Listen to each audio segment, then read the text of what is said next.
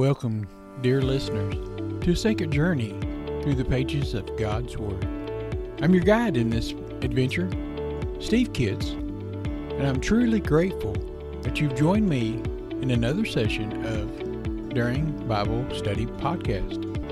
Before we look closer into these verses that will illuminate your heart and your mind today, let us pause for a moment in prayer. Dear Heavenly Father, as we open your precious Word, we look for your guidance and wisdom. May the Holy Spirit be our teacher. Illuminate the truth within each of these sacred pages. Bless all those that tune in today, that they may find solace, inspiration, and spiritual growth through what is shared and explored in your Word. In Jesus' holy name we pray, and amen. Take the land little by little we're talking about the seven nations of Canaan that was promised to the chosen people. In Deuteronomy 7 and 1 says, When the Lord your God brings you into the land where you are entered to possess it, and clear away many nations before you, and the Hittites, and the Girgashites, and the Amorites, and the Canaanites, and the Perizzites, and the Hivites, and the Jebusites, the seven nations grew greater and stronger than you. Now, the judgment of the nations of Canaan was a milestone for fulfillment of God's covenant to Abraham and Sarah.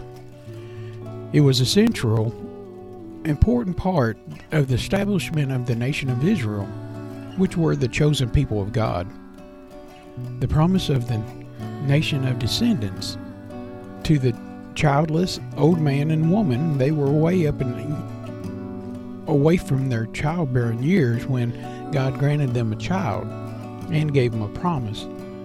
It reflects the faith nature of God, who asks us to trust Him and His character before any proof is given. Though the obstacles are much larger than us, the remaining permanently beyond what we can grasp for ourselves. God offers His Word as the only proof and by trusting, miraculous results can follow, and we change. Abraham believed God, and righteousness was given freely to him as a gift. We see that in Genesis 15 and 6. In Abraham's time, God spoke with the Amorites, one of the seven nations that was in Canaan, where it, they were even in the pursuit of evil.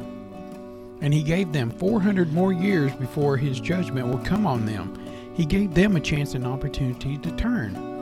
In Genesis 15 and 16, and then in the fourth generation, they will return here, for the iniquities of the Amorite is not yet complete. But over that time, the wickedness increased there from the generation to generation. Can you imagine the presence and the power of Satan embedded and continuously spreading through the doorway nation of Canaan? It was corrupt. Can you imagine the darkness so expansive through the culture and that the people who carried God's plan into redemption were at a risk of being overwhelmed and even destroyed? Canaan was evil. The whole land of Canaan was evil, but God had promised it to the chosen people.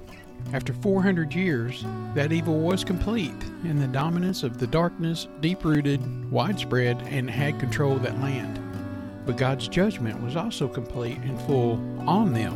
And the Lord said in Leviticus 18 and 25, Even the land itself became polluted, and I punished it for its iniquities. The land vomited up its inhabitants. God rose up in defense of his plan to redeem mankind and to rid earth of Satan's efforts to prevent it. He took his land that he created back from evil. He gave it to the redeemed people, the chosen people. But for his plan to work, Israel would have to come to a co labor with him, and by faith would have to fight for it, inch by bloody inch. The conquest of the promised land was a type or symbolism template of the promises of God for believers in Christ. The promised land was physical, and our promised land is spiritual. Their battle is against the seven demons that possessed the nations that had conquered that land, but they had to take it back little by little. In Deuteronomy 7:22, the Lord your God will clear away the nations before you little by little. You will not be able to put an end to them quickly, for the wild beasts would grow too numerous for you. I will drive them out before you little by little until you become fruitful and take possession of the land. Our battle against demonic powers that stand in the way of the promises that God has given us will be fulfilled. We believe that it was the people's action that caused a reaction in heaven. God told them that He would do it if they would do their part. Today, God is making that same promise to us. If we will do our part, then He will do His part. Our promised land is our own nature, much of it still occupied territories, unsanctified by the transformation of the power of the Holy Spirit. Our promised land are the sheep of God, yet to be brought into the fold. Our promised land is the ultimately to bring others to heaven. We place one foot in front of the other, trusting God for His mercies and His strength to persevere. We suit up and show up, and we will, like Jacob and Caleb, be among those who inherit the promises of God. One by one, step by step, inch by bloody inch, little by little, that the land is your family that may be lost, the friend that has drug problems or issues. It could be a situation that is too big that you see to overcome. And that's why we hold on to God and His promises. God is able and willing to help us overcome any problem that is greater and stronger than we are. And that's a promise that He's given us time after time. Let's trust God, walk forward, little by little, together with God, we can overcome all things. We'll close in a prayer.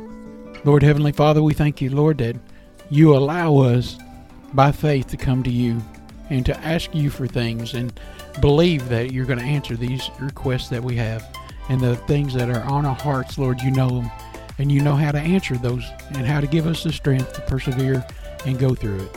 In your blessed holy name, amen.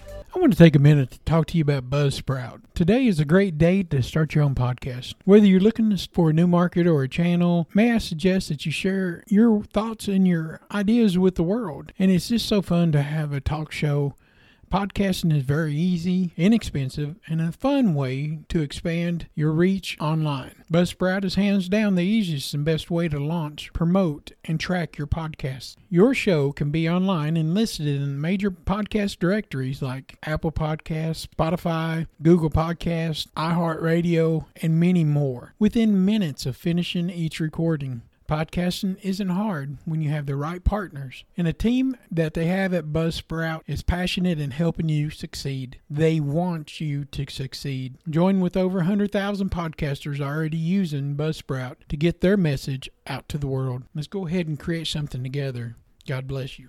Let me tell you about a new product that you probably need to go check out. It's called Talking Jesus Doll at JesusDoll.com. If you use my promo code SteveKids at checkout, they'll give you an extra 10% off. With all the woke culture going out affecting kids with cartoons and toys, they're trying to separate your kids and your grandkids from the family and from God. I recommend that you introduce Jesus to your kids as early as possible. That's why we're partnering with the Talking Jesus Doll. It's a plush doll that talks. When you squeeze the hand, it speaks 10 phrases that Jesus said in the Bible, from the Lord's Prayer to John 3:16 and everything in between. With everything that's going on, it's important to introduce our children to the love and the lessons that Jesus had for many years. I love this product and so does everyone else. The reviews are amazing and kids are learning the Bible verses and using the doll to minister to others. If you have kids, grandkids, nieces, and nephews, this is a perfect gift for them. It could be for Easter, birthdays, and even Christmas. Teach your kids about the Lord. Go to JesusDoll.com and use the promo code SteveKids for 10% off. And God bless you.